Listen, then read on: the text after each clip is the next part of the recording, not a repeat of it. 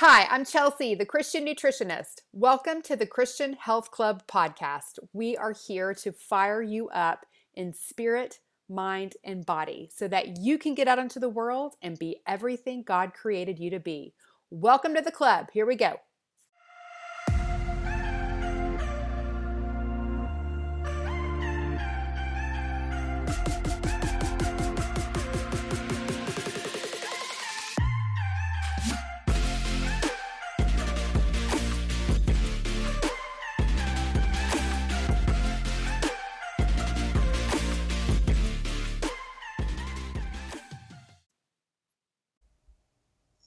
Hello, my friend. Welcome back to the club. How are you today? I feel like I talk a lot about the importance of both plant and animal foods in the diet. I've shared a lot both here and in social media why I don't think a vegan or vegetarian diet is the best plan for long term health. My basis, my compass for that is God's word. In Genesis 1:29, he gives us plant foods. In Genesis 9 3, he gives us animal foods. I have expressed that I don't know why. I don't think any of us know exactly why we don't get that permission to eat animal foods until after the flood, until after Noah's Ark. But we do, in fact, get the green light from God to bring animal foods into the diet. And we see biblical people throughout the Bible eat animal sources of food like fish and meat. So I take God at His word, literally His word, that both plant and animal foods are to be part of my diet. But there is a very big plant centric attitude. I kind of want to say bias in the dietary health sphere. You know, this big push to be plant based, which can mean all plant foods, as in the case of a vegan or vegetarian, or mostly plants with perhaps a little animal protein. And I have also made clear that I do think the amount of plants or animal foods can vary from person to person based on what's going on in, in the gut. Some people may need more plants, some people may need more animal foods. Today's guest needed more animal foods. When I recently posted in social media why I'm not a vegetarian, she commented that she was a quote unquote recovering vegan and that her brain needed cholesterol and the nutrients in grass fed beef to heal the damage that nine years of multiple sclerosis and Lyme disease had done to her body. So I immediately messaged her because I had to know more about this situation. And um, she shared some of the incredible highlights of her journey, like losing 100 pounds, overcoming MS and Lyme disease, and finding Jesus while she was on a 10 day master cleanse fast. But today, my friends, we're going to hear the whole story of her amazing health and spiritual transformation. I am so happy to have fellow nutritional therapy practitioner and certified Wahls practitioner, Beth Schultz, here with us today. Welcome, Beth, to the Christian Health Club podcast. Hello, Chelsea. I am excited to be here. I got a little teary eyed. oh. My story is my story still chokes me up a little bit. Oh, I, I just the from what you've told me, the little you've told me, I'm just um, I really can't wear can't wait to hear the full context of it today. It just it sounds amazing. Uh, let's start with being a vegan. let's start there. When uh, and why did you decide on that dietary approach? Where were you in your life, and kind of what was going on, and how did you come to that? When I was 16, I fell in love with an artist. and he was a vegetarian. He was a freshman in college. And so I became a vegetarian.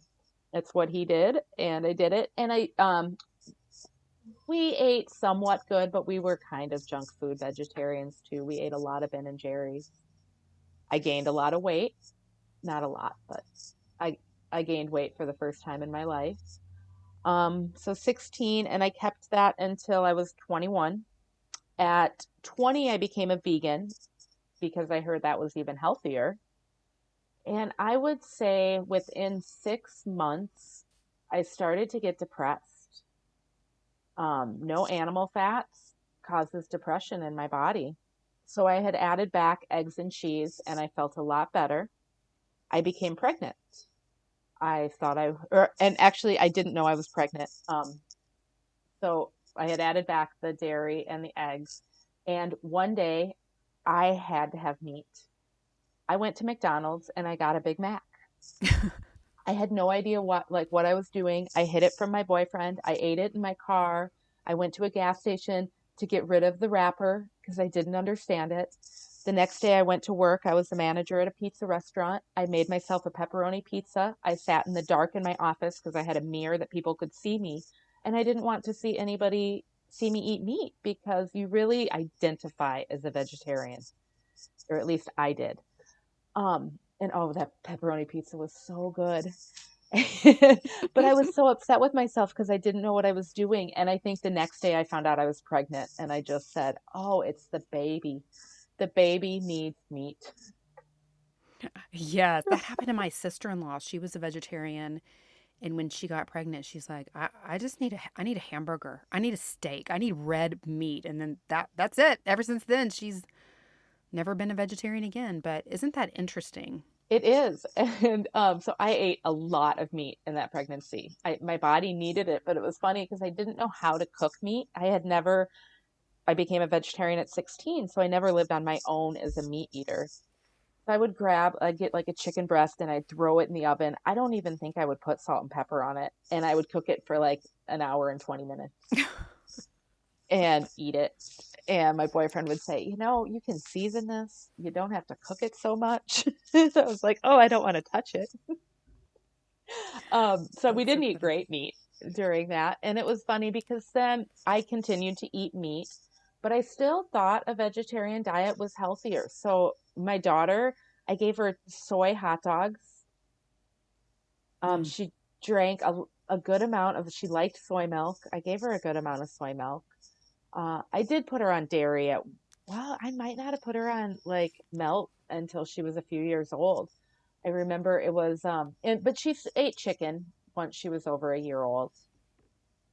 I remember um, her first day of kindergarten, they had a barbecue open house, and she came up to me with a real hot dog, and she was like, "Mom, this is the best hot dog ever. Why don't our hot dogs taste like this?" How funny, right? Um, yeah. And then I did try the low fat diet when I was diagnosed with MS um, in, I was, I think, 28, 29 when I was diagnosed with MS, maybe 27. So I tried the low fat diet. Okay, so you went from veget vegan, no, vegetarian to vegan. So for people that may not be clear about the difference between that, can you just clear that up? vegan is no animal products at all. Um, for some people, even honey, they wouldn't eat honey because it you make the bees work for that. Um, so no eggs, no dairy. It's um, vegetables and a lot of soy. Some are whole food vegans who eat a lot of vegetables. Some of them eat a whole lot of junk food. I I ate a good amount of junk food the first time I was a vegan. Um, vegetarian, you can eat eggs and dairy and vegetables. Okay, so you so you were a vegetarian, so started as a vegetarian and then went to vegan and then back to vegetarian? Hmm Okay. And then you are diagnosed with MS at 28. Yep. What what uh what were your symptoms? What were you feeling? What was going on? The first symptom was optic neuritis, which is inflammation of the eye nerve. Um, when it started, I it was a little headache, and I got it's like a migraine, the aura that you would see. So I could still see, but there were blurry spots and almost flashing lights. There would be like little black and white worms, and I couldn't see through the black and white worms. It sounds very hmm. strange and I really thought it was a migraine. So my I was with my family um, on Thanksgiving vacation. She gave me some migraine medicine. It got rid of the headache, but the eyesight didn't come back. Um, in a week, I decided it was time to go to the doctor. I went to urgent care. They agreed it sounded like a migraine, so they gave me a migraine um, injection left me in a dark room for 30 minutes, came back and said, Is your eyesight back? And it had not returned. So they said, You know what? You should go up to ophthalmology. It was um, like a big health clinic and they had ophthalmologists there. She looked into my eyes and said, Wow, this is optic neuritis and you probably have multiple sclerosis. Oh my gosh. I mean, how scary and then double scary. Right. And I I looked at her like she was nuts. I was at the time I was a single mom now. Um, you know, sole provider for me and my daughter. That was really, really scary. I got in my car and they had dilated my eyes too and then sent me home to dr- drive home. and I um no I did, no sunglasses, anything. I get in my car, I just break down. I'm bawling. I'm supposed to pick my daughter up for kindergarten. I had the good sense to pull over on the side of the road, call a friend, and say, Can you please pick up Sienna? And I just sat there and cried. Um, back then, healthcare was worked faster. So I got into, I had an MRI the next morning, saw a neurologist right after the MRI, and I had no lesions on my brain. I just had the lesion on my eye nerve. So he didn't diagnose, you need to have multiple lesions for multiple sclerosis. Um, you can have an isolated incident and only have it happen one time. So that was what we hoped for. He sent me home. Um, he said it would heal up, heal in about two months, most likely. And it did heal in two months. I was excited. I thought, okay, this is done. It was an isolated incident. We're fine. I think within two or three days, it happened in the other eye. Oh gosh, how devastating. Um, right. so then it, you know, I called the neurologist again. They got me in for an MRI right away. I got to go see him directly after that MRI because he was going to Hawaii for a week and didn't want me to have to wait a week. I got in there, so he had not looked at the MRI yet. I'm sitting in his office. He pulls it up on his large screen TV, clicks it, and there's a big white lesion on my brain. And he went, oh, I was right. It is MS. I was like, oh. And he's like, oh, you're sitting right here. Okay, this is okay. It's going to be fine. MS is treated, you know, it. There are drugs that we have for it. There is no cure, but it is fine. You, we'll have a cure in seven years. Don't worry about it. He then went on to say, um, We did do blood work the first time, and we never called you to let you know that you did have a positive Lyme disease test. Oh. We didn't believe, we don't have Lyme disease in Oregon, so we weren't concerned about it. We did send it in a second time, and it was positive again. But don't worry, we don't have, you know, we don't have Lyme disease here in Oregon. Um, let's go send you though for blood work to do the Lyme disease test a third time. Oh my! So like bonus, you have MS and you have Lyme disease, right? So we did um, the third test, and again, positive CDC positive for Lyme disease. He again said we don't have Lyme disease in Oregon, so we're not going to worry about it. Uh, he gave me some pamphlets for MS drugs to look at. Um, the MS drugs are scary. they are injections. At the time, there were three I think I could choose from. Two were kind of like a chemotherapy and interferon, and one they didn't know why it worked. Um, so at the same time, the so the Lyme disease test was positive. After the third one, the health department called me and said, "Where did you get Lyme disease?" And I said, "Well, we don't have Lyme disease in Oregon, so I don't have it." And they said, "Well, you don't get three positive Lyme disease tests and not have Lyme disease. We'll call your neurologist and explain to him how you treat that." So they called him and explained the treatment protocol. He called me into his office. He gave me 28 days of doxycycline and told me that I could take that and then we were never talking about Lyme disease again in his office. What? Right? I, I thought it was really weird. I started the doxycycline within three days, my eyesight came back. And I felt pretty good. Um, I had a friend's mother who understood Lyme disease and understood that it's just a very misunderstood disease in mainstream medicine. Um, so I took my 28 days of antibiotics and I felt really good that whole time. As soon as they ran out, I lost eyesight again. Whoa. I, I just didn't know what to do. So I, I went and saw a different infectious, I went and saw an infectious disease doctor he told me that we didn't really have Lyme disease in Oregon, but some people had it. And if I wanted to treat that Lyme disease that would be causing the symptoms that I was having, that it would take months and months of IV antibiotics, and he wasn't supposed to do that. I cried. He felt bad for me. He told me, he, he's like, I'll do it. I'll do it. Call my office next week. We'll have it set up. I called the office next week. They said they didn't know anything about that and he would call me back and he would He never called me back and would never talk to me again. I mean, oh my gosh. It What year is this? I I'm still curious. don't don't understand mind it. This was 14 years ago. Okay. I mean, that's unbelievable. right? Um, I made, I lived in kind of a small town, so I found an MS center in Portland, Oregon that was a few hours away. Um, I went to the MS center, great doctors. I think they have like a team of six to eight doctors look at all of your records. And they said, You have perfect MS. Every part of this is MS. You do have all these positive Lyme disease tests. We need to figure that out. Um, so we have a great infectious disease doctor here. We will test you again with a better lab on the East Coast. We'll send your blood away to the East Coast. Check it there. Um, I asked one of the doctors, I said, can't you have Lyme disease and MS? And all a few of them went, yeah. And one said no. I thought that was kind of silly. So they sent my blood work off to the East Coast lab. It came back positive. Um, I had an appointment with the infectious disease doctor that was three hours away from my home.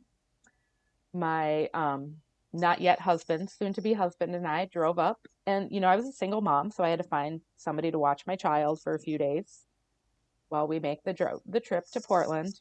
We get there, we get a hotel room, we wake up in the morning for my appointment, and he canceled it. He looked at my chart, and there was no way that I had Lyme disease. And I was like, I'm, that's I'm like just speechless. funny. I'm like, what is what is going on with these people? I mean, I guess they're just so they just don't know what to do, so they just tell you you're wrong and ignore you. Mm-hmm. And, you know, I said to the nurse, I said, all he has is five positive Lyme disease tests sitting in front of him. How, how does he know I don't have Lyme disease without meeting me?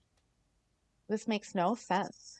So I pleaded and I begged and I begged and I said, because the MS specialists had told me too that if he said no, that that was it. That was the final answer. I had MS and there was no more. And in my mind, I just, I felt like Lyme disease was treatable. I wanted to have Lyme disease. I did not want to have MS. Okay, so at this Um, point, okay, so you're thinking maybe it's Lyme and not MS. I did think that. Okay, so that's what you were. Okay, okay, It's what I want. It's and it's what I wanted because that was treatable. MS has no, you know, we have drugs for it, but it doesn't necessarily those drugs don't necessarily stop your symptoms. right. Okay. I didn't and those drugs have scary side effects. I didn't want and I still had not started the drugs. I really wanted an answer. So the infectious disease doctor did agree to have a phone conversation with me. We had the phone conversation. I, you know, I was upset and he just said, You don't have Lyme disease. There's just no way. You have MS and you need to accept that. And he even, and I was like, But why do I have five positive tests? You can't, that makes no sense to me. The health department felt that I had it. And he said, We just don't have that in Oregon. You don't have it. And he even at one time, and I always put my hands up in like quotation marks, said, You have LymeDisease.com. If you get off the internet and stop reading about it, you'll be fine. Thanks. Thanks. I was so insulted. I really was insulted. So there was nothing more I could do. I really, you know, I had seen all the best doctors in Oregon. Um, I decided to choose one of the MS drugs. I picked Avonex, which is a weekly injection because I do not like needles. So the weekly injection seemed better than the three days a week injection. They were both interferons and I got ready to start it. For some reason, I didn't think about ingredients back then, but I want I read the ingredients of the drug. And there was thimerosal in the drug. That's a mercury at, additive. Why would you give a mercury additive to somebody with a neurological disease every week? Hmm. They also had you could get another the same shot but mix it yourself and it didn't have the preservatives in it. And normally they only give those to people that react so badly to the one with thimerosal on it. So I requested that from um, the company, and it was funny. The company had to call me because they didn't understand why I wanted it. And I made the gentleman read the ingredients, and he went, "Wow, I had never done that before. Why does anybody take the pre-mixed one? Oh And he's like. I'm glad you made me do that because if I ever get MS, I'm not taking that one. I'm taking the cleaner one. Uh, when I started it, I had a great nurse practitioner who was just, she was great to me and always listened to me. And she, re- she wanted to read about the drug and she went, wow, did you, one of the side effects is suicidal depression. Like, that scares me. You're a single mom. You go home to a five year old, six year old daughter. She can't watch out for suicidal depression. There's nobody at your, there's nobody to watch you. I, the only way I feel comfortable with this is if you come into my office once a month and check in. You can come in at your lunch break. We have lunch at the same time. Just say hi. You don't have to pay me. We'll just talk. What a wonderful woman. Yes. Uh, I started the drug. Needles, oh, they, I just can't stand them. So I'll be honest, I would take a Xanax before my shot and drink wine just to get in. And this was an intra, this is a muscular shot. So the needle is over an inch long, maybe an inch and a half long. Ooh. Too. It's not a little needle. You have to get it there in your thigh. And I would have um, probably three days of the flu, three to five days of the flu. I had a hard time getting out of bed every single week. After you took it? Yep. It's, it's an interferon. It's chemotherapy, a very mild dose of chemotherapy. I think nine months in, I went for my monthly check in with my nurse practitioner, and she looked at me and said, Who are you? I don't recognize you. Do you recognize yourself? And she said, You still have symptoms constantly. You don't feel good. You know, it, it, it's not Mhm. helping. I think it makes you worse. And so I stopped. I believe that was when I said I need to figure out this Lyme disease thing. So I um, talked to a friend. She recommended a doctor on the East Coast who was a neurologist who understood MS and Lyme disease. I got on a plane and traveled 3,000 miles to Connecticut. The doctor doesn't accept insurance, it's cash only, it's not cheap. I had to borrow money from my family to go. And I got there and he was floored by my medical records. How could you not be treated for Lyme disease? This is a clear case of Lyme disease that I believe triggered multiple sclerosis. He's like, You don't not have multiple sclerosis. You have an autoimmune disease that was caused by Lyme disease. You need to be treated with aggressive IV antibiotics. And um, so I think it, it took months to get those IV antibiotics all worked out uh, um, in Oregon. My primary doctor had to be the one to order them for my insurance. Luckily, as a nurse practitioner, she she, um, she was happy to do that for me. So we did a hundred days of IV Rocephin. That was really, really hard. I became. You're supposed to inject it very slowly. And before you would inject that, you would put in like a saline solution to clear out your PICC line. So they um, put in a PICC line to my heart. If you're doing it every single day, you don't want to have a IV every single day. One day I shot it in too fast. Like I did it like the saline shot. I just shot the whole thing in. Um, because so when you have Lyme disease and you treat it with antibiotics, they call it a herxamide. Her- I'm not saying that right. We just call it a herx reaction. When you're killing the the bug, it lets off a toxin that makes you sick. Mhm. So your symptoms come flooding back worse than they were before. It's really hard. So those IV antibiotics kicked my butt. And yeah, so I shot in the whole thing of IV Rocephin one day and I became allergic to it. Oh, no. I call the doctor. They don't know what to do because there's no other IV antibiotic that they know to use. So I could either stop them or I could take um, very strong allergy medicine right before my shot. I didn't know what else to do because I felt like this was my chance. So I took the allergy medicine, which would just knock me out. At the time, I owned a company, and my business partner had went out of town the day I started the IV antibiotics. So he, I was all on my own with a business to run, and I don't remember that hundred days. I literally don't even remember it. I was going to say, how are you, how did you even function? I mean, how did you how did you work? How did you take care of your daughter? I mean, I I was was I, I we were not married yet, but I had a very good boyfriend at the time who did everything. He took care of my daughter, he took care of me, he did all the cooking, he did everything. And work I could do on autopilot. And I worked my office was in my house. So I just had to put on clean pajama pants every day, go and do my autopilot job. I could handle it. After those 100 days, when I stopped the IV antibiotics, I felt great. I um, got my neurologist to run an MRI, and I had a new neurologist at this point. I didn't like the guy who told me that I was never allowed to say Lyme disease in his office again. Uh, we did an MRI. 13 brain and spine lesions were gone. oh, My brain and spine were completely clear. How amazing is that? that's amazing.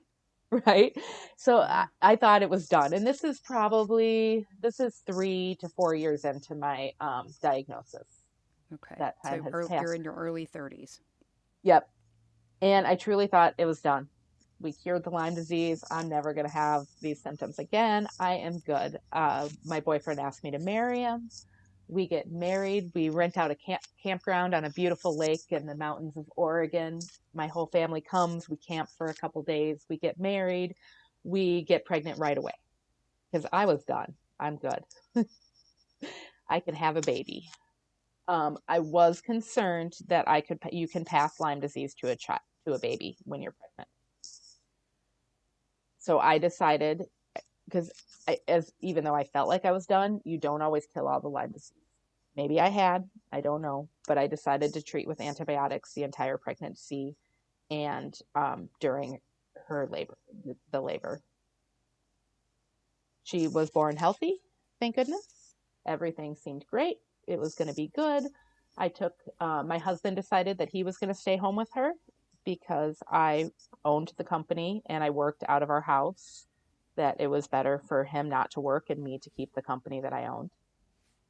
Um, at two months when she was two months i went back to work. I sat down at the computer and i lost feeling in the bottom half of my body. Oh gosh. I came in to nurse her, and she was a very colicky baby. She cried a lot. I was still on antibiotics because there's also Lyme disease can be in your breast milk. I came in to nurse her. I looked at her, and I just felt like the Lyme disease was back, and I couldn't feed her. I was just bawling. I didn't want to give it to her. And my husband said, You know what? I'm going to make her a, a bottle with formula. He did it. She didn't cry that night. We gave her another bottle with formula. She didn't cry all night long. That poor baby. Oh, that poor so the baby. I was poisoning her. Not Oh poisoning her, but you know, gosh. um, Oh. that was really hard.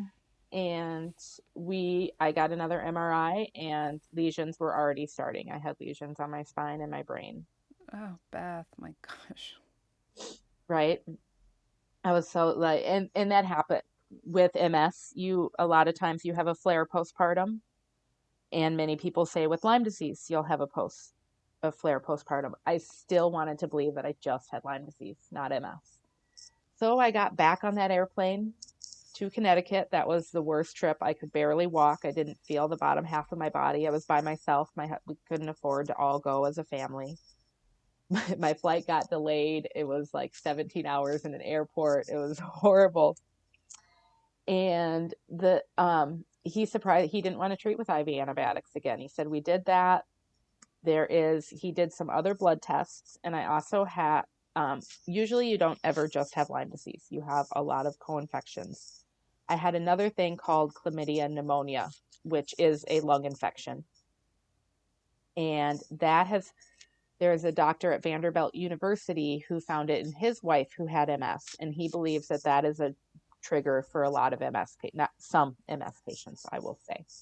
So he had a three year antibiotic protocol of three different antibiotics that you took for three years. That, that was what the doctor wanted to do. So we started that three different antibiotics for three years. Didn't help this time. my symptoms just every two months I would have a new different symptom, um, debilitating fatigue. My eyesight was always bad. And you get this headache with, I would get, not everybody has pain, but it would just be this eye pain that was so bad with the optic neuritis. So I didn't like light. I would I would work. I worked this entire time. I only worked 20 hours a week, so it wasn't bad and I could support our whole family on that, which was amazing. When I got off work, I went and sat in our dark bedroom. I had blackout sheets on the walls cuz light hurt my eyes and I did watch and I watched TV all the time. My husband brought dinner was always served in my bed. I don't think I didn't eat dinner at the kitchen table with my family for years. And if we had friends over, I would. And just not, nothing helped. And I continued to take the antibiotics. And I think we went past three years. I kept going. Uh, my nurse practitioner just kept giving me antibiotics because I just believed if I if I just killed it, this would all go away. Then I was vomiting every morning for a couple hours from the antibiotics. And I said, I just, I can't do this anymore. It's never going away. I have MS or this chronic Lyme disease It will just never go away. I'm just, I'm done. What do I do? And that was going to be, you know, that's life. You accept it. One day, my friend was, um, she was having health problems. No doctor could figure it out. I just knew it was Lyme disease, and not everybody tests positive for Lyme disease. The blood tests are very inaccurate, especially the standard Lyme disease tests are very inaccurate but you have no proof. She didn't necessarily believe it because she didn't know what was wrong with her. And her husband found an iridologist. You just did a podcast on iridology, which uh, was yeah. very good. I enjoyed listening to it. Uh, I I went with my friend. She had the appointment first. What this woman discovered from her eyes was amazing. There, she knew things that you could just never know about her family history. It was shocking I made an appointment, got in in a couple weeks. They did my eyes, and she said, You know, this is all your digestion. We're going to heal your gut, and you're going to be fine. I think I might have laughed out loud and was like, Oh, really? We're going to heal my gut, and I'll be fine. You know, I have this serious neurological disease. I think at the time I had 17 lesions on my brain and my spine. Um, lesions are scarring of the myelin sheath happens in multiple sclerosis. Some people say it happens in Lyme, in Lyme, and that's kind of what causes your symptom. You get a lesion, and then, you know, it stops how your brain works because your brain, you, the the signals can't get through that lesion. that makes sense. Mm-hmm. Um, so I decided to, to do everything that she told me to do. Her biggest thing was drinking distilled water you need to drink pure, pure water, and distilled water is the only thing that gets rid of everything hmm. and the minerals. So she puts you on a really good Himalayan salt, sole water to replace the minerals, and a very healthy vegan diet was her suggestion. She very much believes in a vegan diet.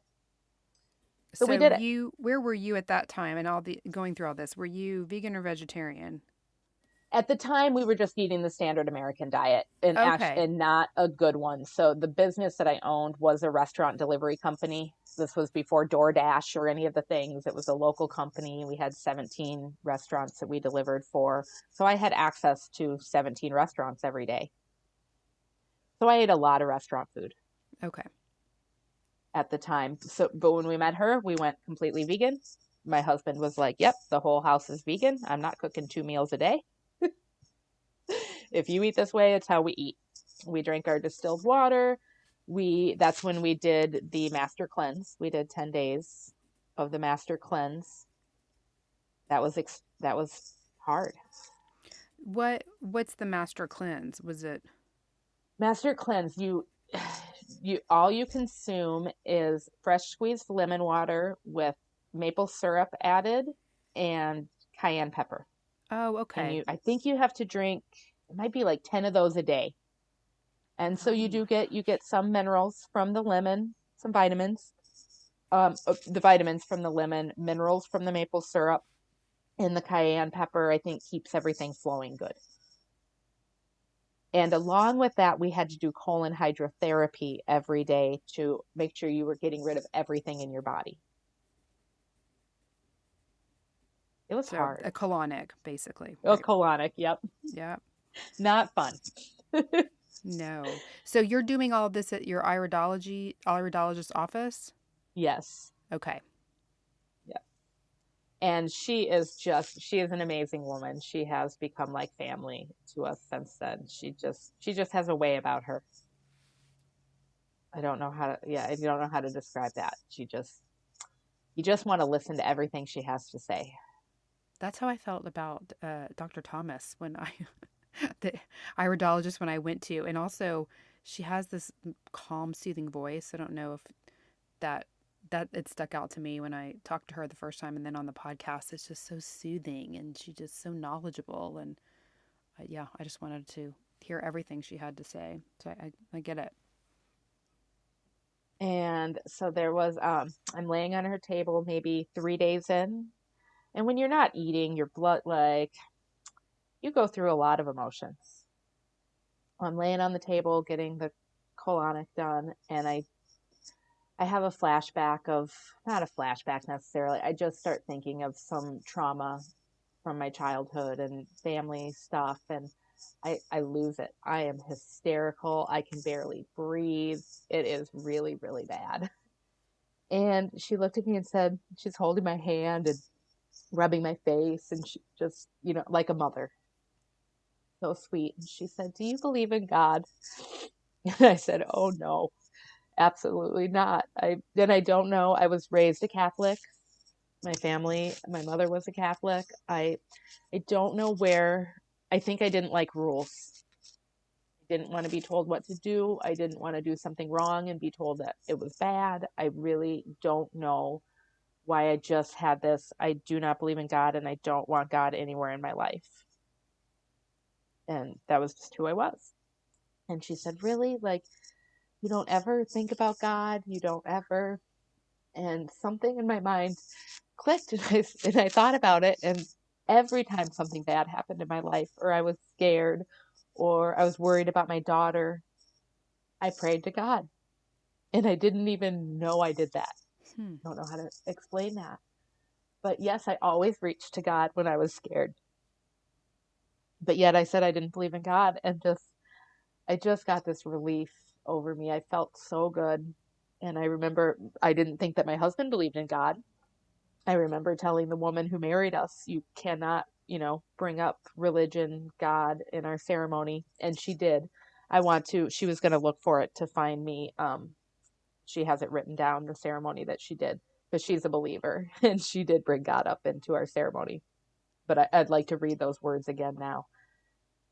See, but I came home and I told my husband, I said, Oh my gosh, I believe in God. And he went, Oh, thank God. and he said, I've been reading my Bible all the time lately. no, I just and got not goosebumps like everywhere. when you're not around, I read the Bible and I love it. Oh, oh my And that was so, uh, it was so awesome that we both got, because what would I have done if all of a sudden my husband didn't believe in God, but I did? Oh wow. so it, it was it was amazing. We um our um iridologist invited us to go to church with her. She goes to a messianic Jewish church. So the messianic Jews, they believe in Jesus. They are Jewish, but they believe in Jesus. And it was it was just a beautiful community. It was so nice to be around people that were so nice and to learn because I didn't remember the Bible as a child. I didn't. Um, I can still just read the Bible. You know, it's all. It still feels new to me after seven years. There's a lot to learn in the Bible. oh yeah. I'd say it's always new to me over and over. It's amazing. And yeah, I just feel so lucky because I I don't know how now I don't know how I'd get through these times without having Jesus to put my faith in and know that and you know in the end we have eternal life. What a beautiful thing. hmm Wow. So so this happens during this when you're under the care of the iridologist and you do the master cleanse and what happens after that? We continue to be vegan because that, you know, that's the healthiest diet and we're we're, good vegans at that. We eat a lot of vegetables. We still ate gluten. We still there was an organic pasta at um, Costco that we would get. And a lot of pasta and vegetables. And I slowly felt so I, I was feeling better. It was it was a good cleanse. And I do believe the vegan diet can be a good cleanse for people at times. Mm-hmm. I believe it has its I believe it is a healing diet. It's not a long term diet for, mm-hmm. for me, but I see, you know, I see that it helps people at times. And um, there are times I would, you know, I would do it again but I feel that depression just kind of creeping back into my brain. And I was on vacation with my mom. We were scrolling through Facebook for some reason. She doesn't doesn't do Facebook, so maybe I was trying to show, you know, show her what Facebook was. And this video pops up on my feed and it's, you know, doctor recovers from multiple sclerosis with the paleo diet. And I was like, what what what is this? And we decide to press play and it's Dr. Terry Wahls, her TED Talk, which I think has two or three million views now. And it is just, it was the best 17 minutes of my life. And as soon as it was over, I just said, This is it. This is going to work. Like that, this is it. I'm going to be fine. And I just had such a belief in it. And the next day, I was flying home. There was a steakhouse at the airport and I went and got my me and my daughter a really expensive steak dinner. no, like we're no we're starting immediately. immediately. Oh, that was the best tasting steak ever. I had steak and potatoes and mushrooms and onions and Brussels sprouts. I think. Oh, yeah. I didn't know what the paleo diet was yet. I didn't have any idea. Her book wasn't even out yet. Her book was just coming out um, I had noticed in the town I lived in, um, I had seen these paleo bars at one of the stores, and it was a local woman, and she had a Facebook page. So I private messaged her and said, What can you tell me about the paleo diet? I want to try this for my MS. Is there a book you could recommend? And she recommended Practical Paleo by Diane Sanfilippo. Mm-hmm. The book showed up. Uh, my husband and I and daughter were actually getting on a plane to fly to Texas to see his family and the book showed up like right as we were getting in the car. And I was like, oh, I'll throw this in my backpack. I, I thought I was just going to read a little bit on the plane. The first part of that book is so good when it explains why you would eat a paleo diet, the benefits of not eating gluten, dairy. I read the whole part of that book. I was sold. We got off the plane. I was sold on the paleo diet. I decided that's how I was eating forever and we had just went on vacation and I was never going to eat gluten again. Um, so I ate my own meals. I went to the grocery store and we got to my sister-in-law's house and I got sweet potatoes and veggies and grass-fed beef and nobody else wanted to eat there eat with me, but I just did it. I just had this feeling and I have never had a bite of gluten on purpose since that day. And how long I ago was, was that? seven, oh, a little over seven years ago. Wow. And so you, you didn't have, how was it adding meat back into your diet? I mean, I guess both mentally and physically. Did you I, have any trouble with that? It, I handled it really well, and I was when I so when I started working with her, my digestion was terrible. So she had me on food enzymes right away that did have hydrochloric acid in them and so I was taking those food uh, enzymes with every meal, and I ju- I really did handle adding meat back, no problem. That's the great. hydrochloric and, acid helped a lot, I think. Oh yeah, I would think you were pretty depleted in it, but at that point. And it, and I I can't remember the name of this documentary, which makes me sad because my family thought when we were on vacation they thought I was a little weird, like this diet is weird, and their daughter had just discovered that she was having a lot of digestive issues. And she's like you know maybe i should give up gluten and see what happens. And she gave up gluten and her digestive issues stopped mm. almost immediately you know almost immediately mm-hmm. so they had found some documentary online about food and i can never i don't know what documentary it was this was over seven years ago it it kind of talked about the paleo diet and what we've done to our food system and how our food system is failing and we're eating all these chemicals and this stuff is bad for you and it's destroying our guts which are making us sick and it clicked for them and they called us they called us when we got off the airplane and said we watched this movie as you were flying home. And it's exactly what everything you were talking about and we're all doing the paleo diet. Oh, wow. and they all had so much success. My sister-in-law always had the worst acid reflux horrible acid reflux for all of her adult life. Never could eat after seven o'clock at night ever ever ever and still would go to bed with burning burning and took all of the drugs always took her stomach reducers always always always that disappeared as long as she didn't eat gluten she was fine That isn't that incredible? Mm-hmm.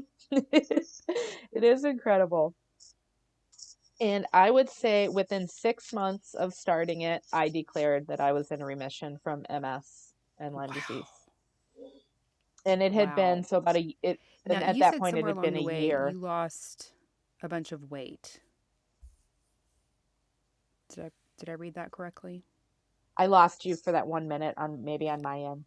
Oh, um, somewhere along the way, you said that you had you had lost a lot of weight. So I'm gonna say it was about a year from from the vegan diet and the paleo diet because the vegan diet helped the cleansing, the eating all organic. I lost a hundred pounds in a year, Oh my gosh, and a to, that was prob pounds. probably the skinniest I had ever been. I have put back on some of that weight. I do now have a thyroid issue. Really? Yes, I um I believe we moved um we moved areas of Oregon and we lived in the high desert before.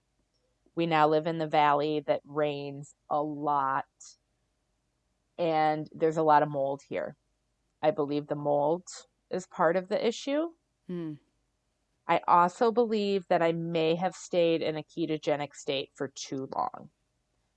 And I have a very big family history of thyroid autoimmune disease. There is thyroid autoimmune on my mom's side of the family.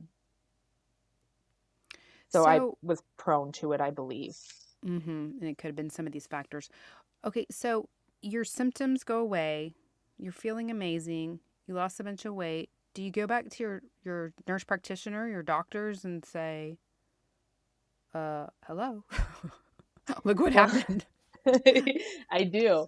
I remember when, because I don't remember, I, I told my uh, neurologist, I saw her right after I started the Wahls protocol, and I told her what I was going to do, and I was so excited about it.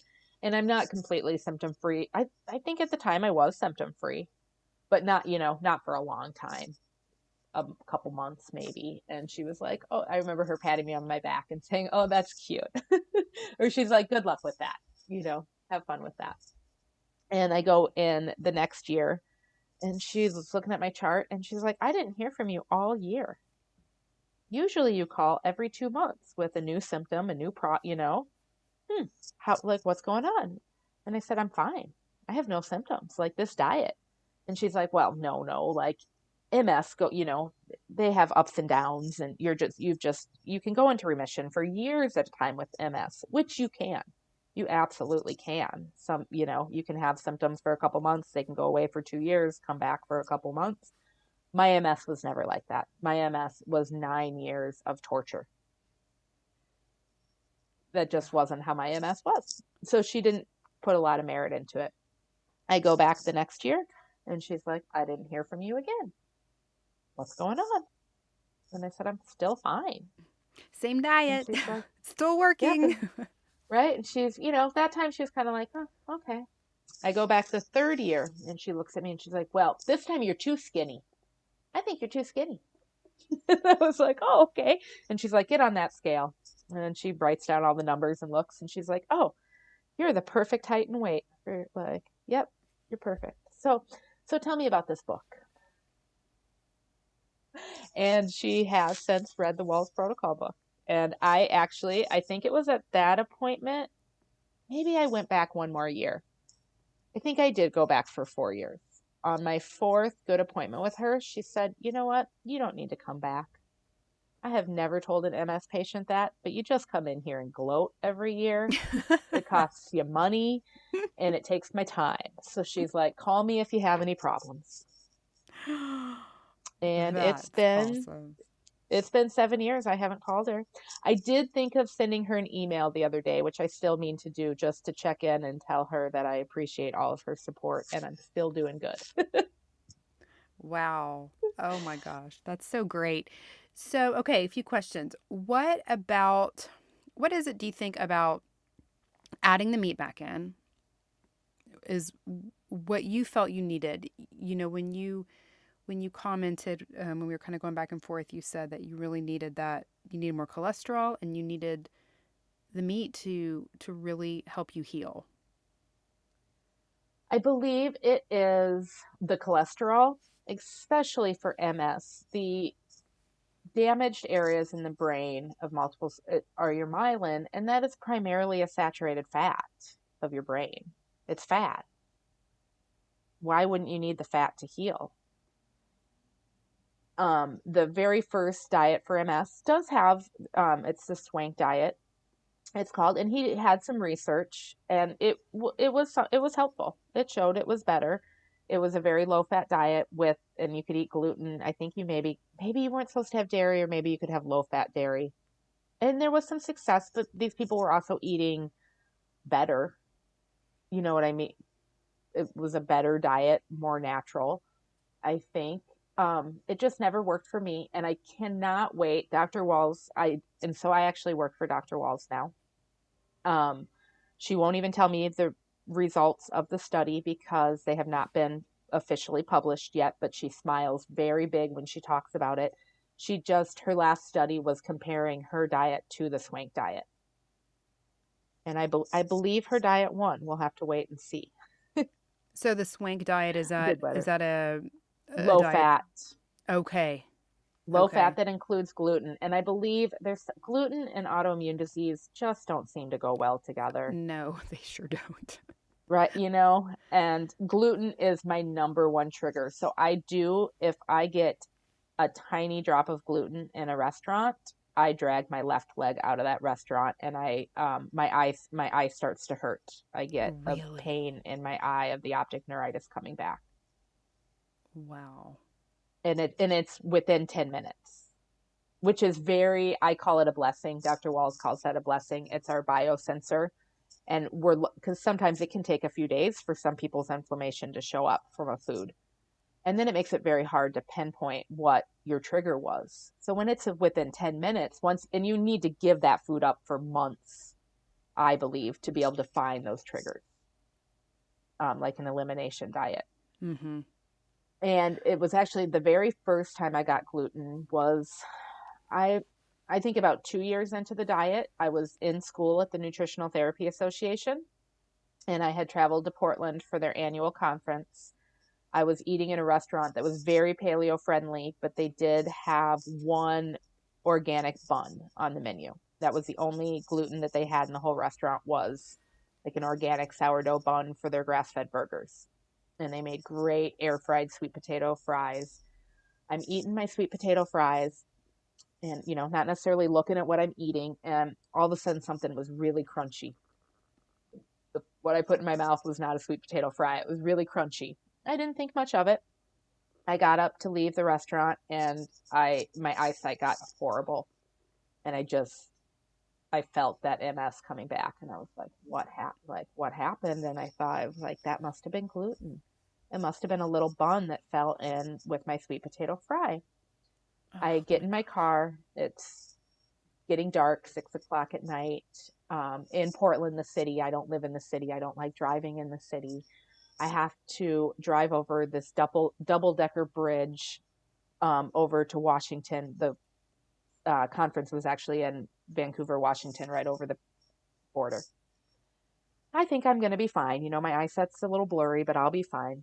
I start driving. I get on the double decker bridge, rush hour traffic. I'm stopped on this bridge. I've never liked bridges in my life, but I've never had a panic attack while driving. I have a full blown panic attack on that bridge. I am losing it emotionally. oh. I don't even know what to do. I don't know how to like I just wanted to stop the car and have like a police officer come and drive me off the bridge, but then I realized I need to get off the bridge. So I keep driving. I make it to the hotel. I'm just I'm blown away. I'm I'm like a completely different person from one bite of gluten. The next day I wake up, I I'm kind of okay. I I just feel weird. I'm sitting after um, the seminar and I'm eating my lunch that I brought. I brought a huge cooler food because you know I'm paleo. I eat so good, so I bring all my own food and I'm eating my chicken that I had and I get this extreme headache. And I don't know what it is. And I look at, uh, there's another nutritional therapist sitting next to me and I said, Could you explain, like, have you ever gotten a headache after eating food like this? Like, this is my food. I know it's not contaminated. And she said, Oh, it's a histamine response because it's leftover food. And I thought, I've never had a histamine problem before. I believe that tiny bite of gluten caused leaky gut that fast that now I have a histamine intolerance. Whoa. Right, you know, that's the only thing I can explain it. Huh. Um, and it lasted for six to nine months. I had a histamine problem. And then once I healed my gut again, that got better. So when I get, and I actually met Dr. Wahls for the first time that weekend too. She was one of the speakers at the conference, and that's how I eventually got my job with her. But I get home, see my husband and my daughter, and all of a sudden I lose feeling in my legs from that one bite of gluten. And that lasted for nine months. That is unbelievable. Right. And so blessing, I and I worked really hard to heal my gut after that. I did kind of more of a GAPS diet, not with the dairy, but just lots of um, not bone broth because that would cause a histamine response, but a lot of meat stocks and adding gelatin to my stuff and more probiotics. And luckily, you know, I, the histamine got better and I got better. And now I think I've healed my gut so much more in the years to come that when I get gluten, the response, it's only about 12 hours of MS. Oh gosh, I know that that is interesting. And I think that's a great point about, um, feeling that symptom, the symptoms of being glutened or, or such so quickly because it's so true. I mean, I say a lot here, you know, gluten is just, it's not helpful. And I always say, if you have anything of anything going on, give it up, you know, do an elimination diet, give it up. Um, but it can be hard to, to pinpoint when it is that delayed response, you know, and people, I'm glad you're talking about this because I think people, even though I've said otherwise, that, you know, it's not just about feeling a digestive symptom like bloating or gas or constipation or diarrhea, that it can manifest, a gluten intolerance will manifest in many different ways. And this is a perfect example of that.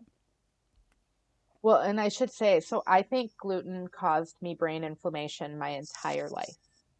And just in, so I never thought of myself as a depressed person. I was a happy kid. I really was a happy, outgoing kid but I just saw the world in this certain light.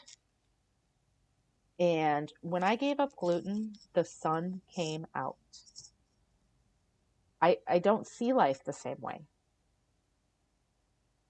It, it's hard to explain. And I will, um, so when we started the Wahls Protocol too. So my husband went vegan with me, and then I was like, "Oh, guess what, honey? Now I want to do this Wahls Protocol, and it's meat and veggies." And he was like, "Oh, meat? Okay, all right." And okay, we can do that.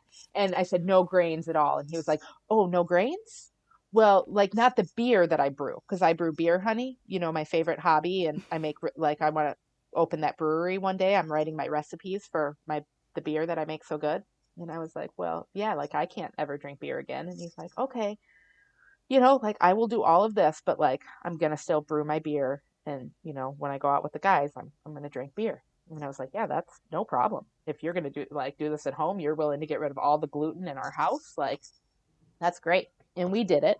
And he didn't, you know, happen to have any beer at the time because we were just doing our healthy eating thing. And I think it was maybe a few months in, he went out with the guys for beer and guess what? He has a gluten intolerance. No. he was so sick. And he he still just feels horrible if he gets any gluten. Um, oh. and so my our daughter who is now um 12 just happened she had to be gluten free too because that was just what the house did. And she has accidentally had gluten.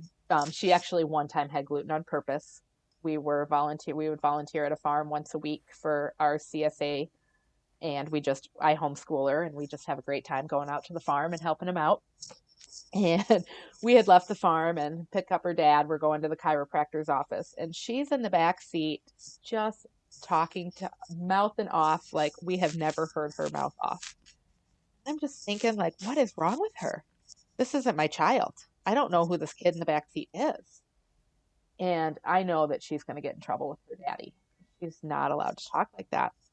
And we we pull up to the chiropractor's office, stop the car, and she gets out of the car and she snaps her fingers at us and says, "Let's go."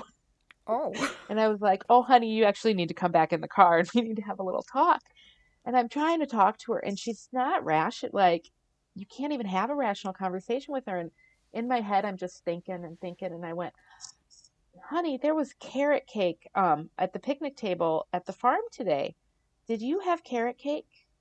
And she looks at us and she goes, I had the cake. like And a then she demon. just- She, yes. And then she starts crying. She's going to be so mad at me for telling this story. She's getting to that age now where she knows. She's going to be so mad. But, and she started crying because she didn't recognize herself. Oh. and that was the last time she ever purposely had gluten because she she saw it. Her brain wasn't you know?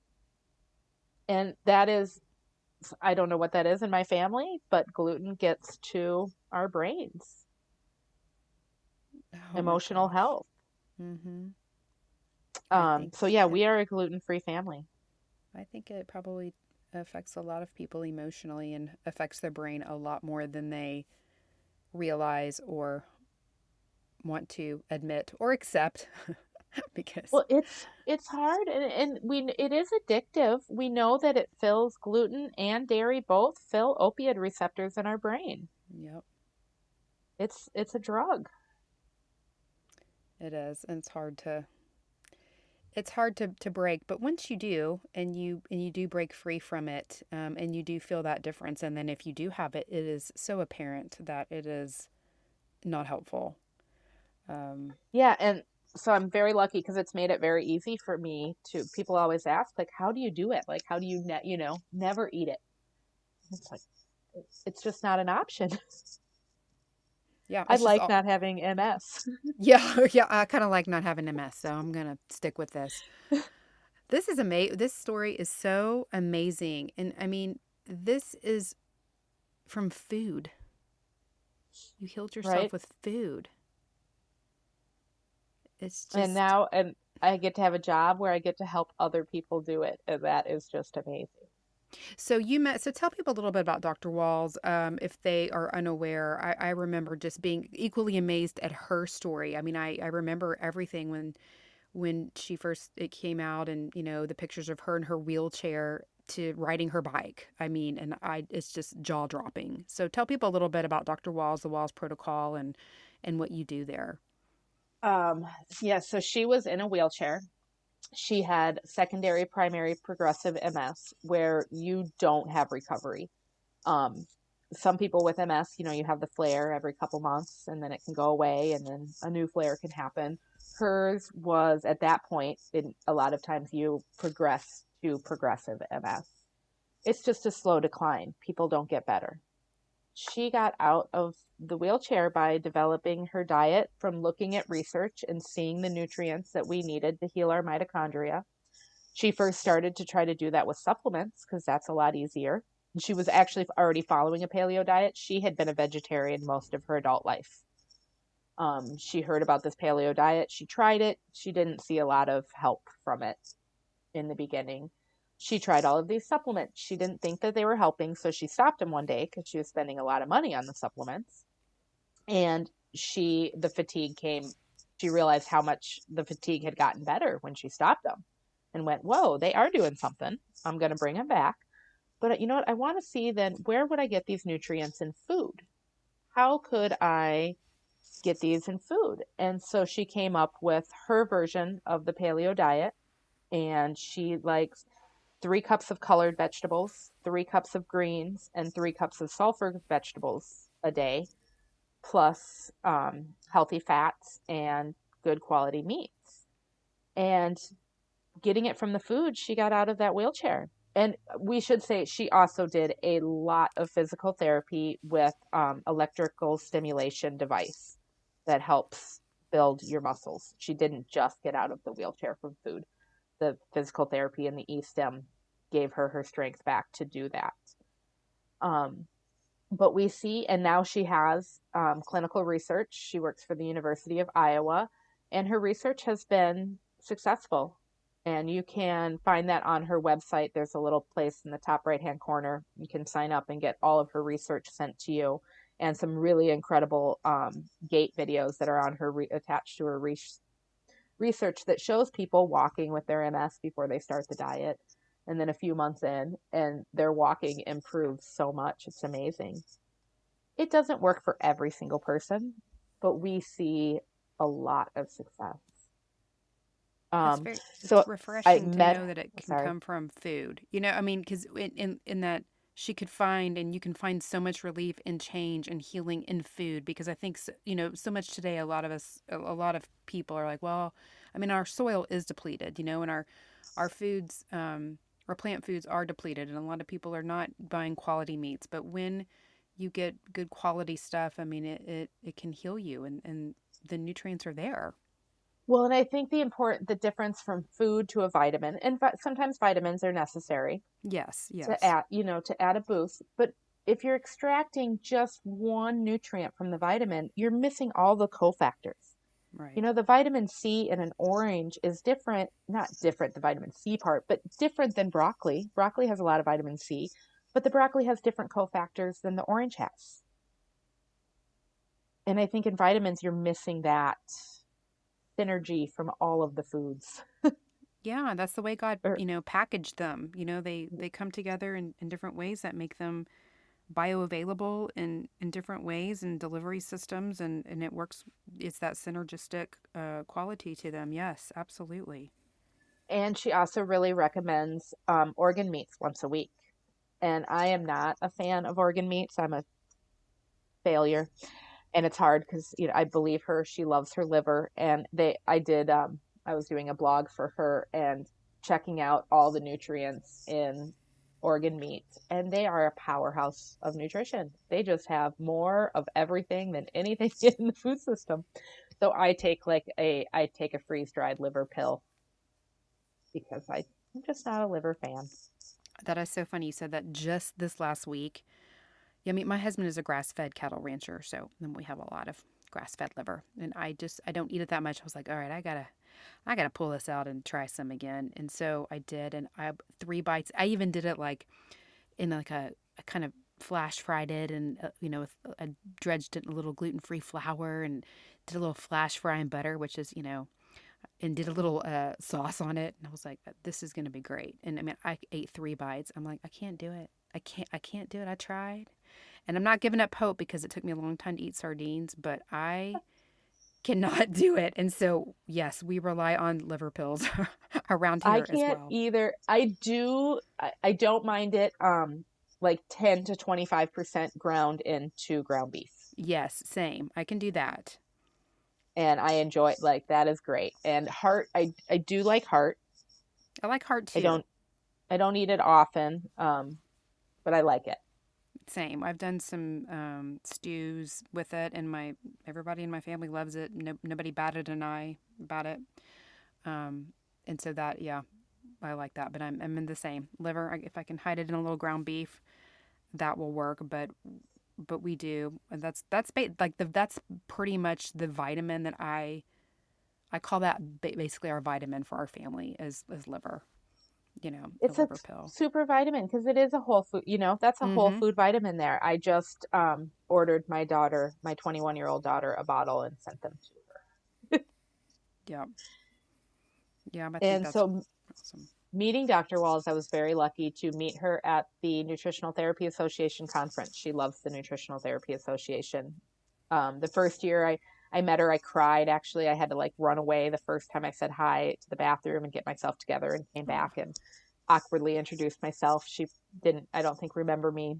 The second year, um, I knew she was going to be there. So I put together a little gift basket of all the Oregon paleo goods that I could find and our Oregon Foods and walked up to her, saw her the first day, and said, You know, I made this for you, and it's all foods you can eat. And I thought you would appreciate it. And she was like, Oh, that is great.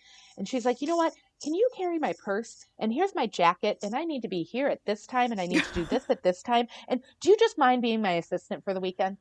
Oh, was like, wow. oh, please, please, you know, I'll do anything for you because she is just, she was my hero. She, Yeah. you know, she healed me. And I just wanted to give her everything. And I didn't necessarily think I'd see her again, you know, said goodbye for the weekend. And it was a few months later, she started her own certification program. And I had just graduated from the Nutritional Therapy Association. I didn't have the money to pay for the program. I needed I didn't have enough clients to justify doing more education. So I didn't sign up. And a friend of mine who just a woman actually that I had met on Facebook who also followed the Wahls protocol and knew Dr. Wahls called me and said, um, Terry called me this morning and her and Jackie were laying in bed this morning and they want to know why you didn't sign up for the certification program. They can't believe you, didn't sign up. They thought you'd be the first one. And I was like, what? How does Dr. Wahls know I didn't, like, how does she really know who I am? well, she follows you on social media and she was just surprised. So they figured you can't afford it. And I was like, oh, okay. and she would like to give it to you for free if you could answer customer service emails for her. She needs help in her customer service department. And I was like, oh gosh, sure, I'll do that. So that was amazing to me that she knew who I was. and I think the first two years I worked for her was just over email. I did customer service stuff. I finally got the nerve one year to ask her if I could come to her live seminar in Iowa and if um, she wouldn't charge me for it. And she was like, Oh, of course you can come. So I went to the seminar. I got to know her really well, her family, my boss really well. I went the next year, had a great time. Her seminar is just fantastic. And my boss had was going to become her health coach in her private um, private practice where she saw people with autoimmune disease and she wasn't loving the job. She went to the Institute for um, the Functional Medicine Health Coaching Program, and she's she likes her marketing job, and that's what she does for Dr. Wahls. And she didn't love the health coaching job, and she said, "Gosh, Beth, do you want to become Dr. Wahls' health coach?" Well, duh. uh, yeah. I would love to do that. And she, how lucky am I? So she's in Iowa, I'm in Oregon, and she's like, "We'll just video Zoom you in to all the calls." And so even I would get to sit in on her three hour appointments with her patients. Oh, man. That's incredible. that three- It is incredible because watching how a functional medicine doctor gets to the root cause for people and just does their history and does all of this. And I, I just sit on those calls and then eh, still I'm in like, I get paid to do this. this is an education and I'm getting paid to be educated. Um, sadly, since the virus came, we haven't been able to see people in Iowa. So we have closed her practice and we are doing an intensive health coaching program online because a medical doctor is, um, they can't just see patients online. They have, in Iowa, her medical license, she has to see a patient in person once a year. So she can no longer see patients Oh, so- gosh. We can do health coaching with just educational purposes and we do it in a large group setting not large. We have 10 people in our little group. We're just doing our first one and then i get to meet with them individually for health coaching. So i'm I, that and that's my favorite part of the job is health coaching. That is just so fantastic. What a what a, an incredible story. I mean, every bit of it, the food healing, um, coming back to the Lord. It's just now like living your dream job and you live in Oregon. Did you say that I think you told me do you raise sheep or you're going to or we we are in oregon we have 10 ac- we bought 10 acres without a house we were going to build a house we decided to worry about fencing the 10 acres. We got the sheep. We were all in and my husband decided that he wanted to leave oregon. Oh gosh. so we have never built a house. We are still living in an rv um, right now we did we have a contract on our property right now and we just found a beautiful little 10 acre farm in missouri. Oh, nice. So hoping on March 4th, we start driving out to Missouri and because we don't we um we had a contract on the land a couple months ago and we actually butchered all of our sheep when we thought it was going to sell and then it fell through. So we have had no sheep for months and it's really kind of depressing being out there without them. Oh, I. So I am praying hard. The Lord has a plan. And you know what? Three months ago, if it sold, we wouldn't have found the place that we found now. So the, I'm just learning to trust in the Lord's plan. mm-hmm. We will move when He is ready for us to move. It'll all come together. Yep. Oh gosh, I have. This has been wonderful. I uh, I don't want to let you go though without asking you the anchor questions. I'm really curious as to what your anchor meal is. What is your anchor meal? That's your go-to healthy meal that you eat often. I'll always have the ingredients pretty handy. I would say, oh, I hear you. okay. Um, we make a dish cauliflower rice. I saute onions, garlic, kale with either our lamb is my favorite. If we don't have our lamb, then we use grass-fed beef. Then we mix it with the cauliflower rice and bake it kind of like a casserole with a sauce of tahini, coconut aminos, ginger juice, and a little water to thin it out. That sounds fancy. It, you know, it's actually really easy. Um, it's it's like the one meal that when we don't feel like doing anything either that we enjoy because especially if you buy the cauliflower already riced, like the organic cauliflower Yes. rice, it makes it really easy. And then there's days that it won't have the onions and kale and gar- sometimes it will just be the cauliflower beef and sauce. Whatever you have, whatever the the core ingredients you have, it it comes together. Love I'm a creamy person. I like sauce. Mm-hmm. That sounds delicious. Mm, that's a good one. How about your anchor verse? What is a a Bible verse that is just always always has resonated with you or that you're leaning into particularly right now? leaning into right now is going to be Proverbs 3, verse 5 and 6. Trust in the Lord with all of your heart and lean not on your own understanding. In all your ways, submit to Him, and He will make your paths straight. we all need that one. that's a good one for for now and for always, but for right now, it's a that's a really that's a good one. You know, whenever I think of that, and He will make your path straight, I don't. this is a total sidebar, but I always think of people are like, oh, whatever God's gonna, what you know, God, you never know which where God's gonna take you, and it's like there's always this meme with, um, you know, this real zigzaggy pattern. Like you think you're going straight, and then it's like God's got you going all these different ways, all these zigzaggy ways. And to me, I'm always like, that is wrong. That is opposite because I think that it's us who takes us ourselves in the zigzaggy directions, and that if we would just trust in God and not try to do things in our own understanding, then our paths would be straight. I don't know. That always makes me think of that. That is a good way to look at it. You know? Um he's straight. He's not zigzaggy. He knows what he's doing. No, but our free will sometimes takes us. exactly. That's exactly right. I think the zigzaggy comes more from the free will for sure. Well beth thank you so much for being here and sharing that incredible story. Where can people find you if they would like more information about the Wahls protocol um, or or any anything else if they wanted to shoot you a question or anything You know, at the moment, um, I don't have my own website. I um, I lost it this year on accident. I was just so darn busy that I real I I didn't realize I um, had changed emails and didn't pay for it. oh So- gosh it didn't renew It didn't no because I changed credit cards. I had changed banks. oh Right. gosh. And the, so I mostly am with Dr. Wahls and she takes up all of my hours these days. I do have a Facebook page, Real Food Inspired Me, Beth Schultz NTP.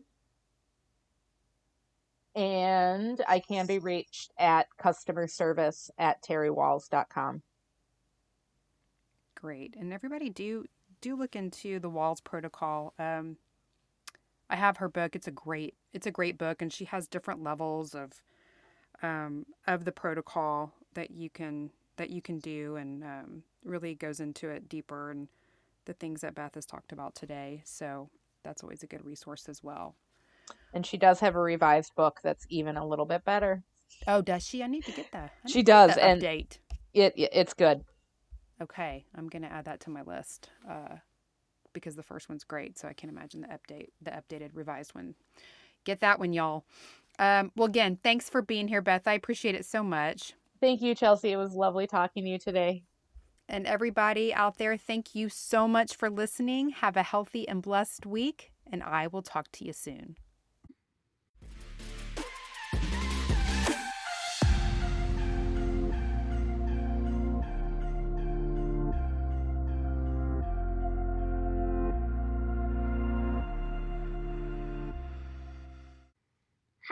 Everyone, remember that my mom is an awesome nutritionist, but she's not a doctor.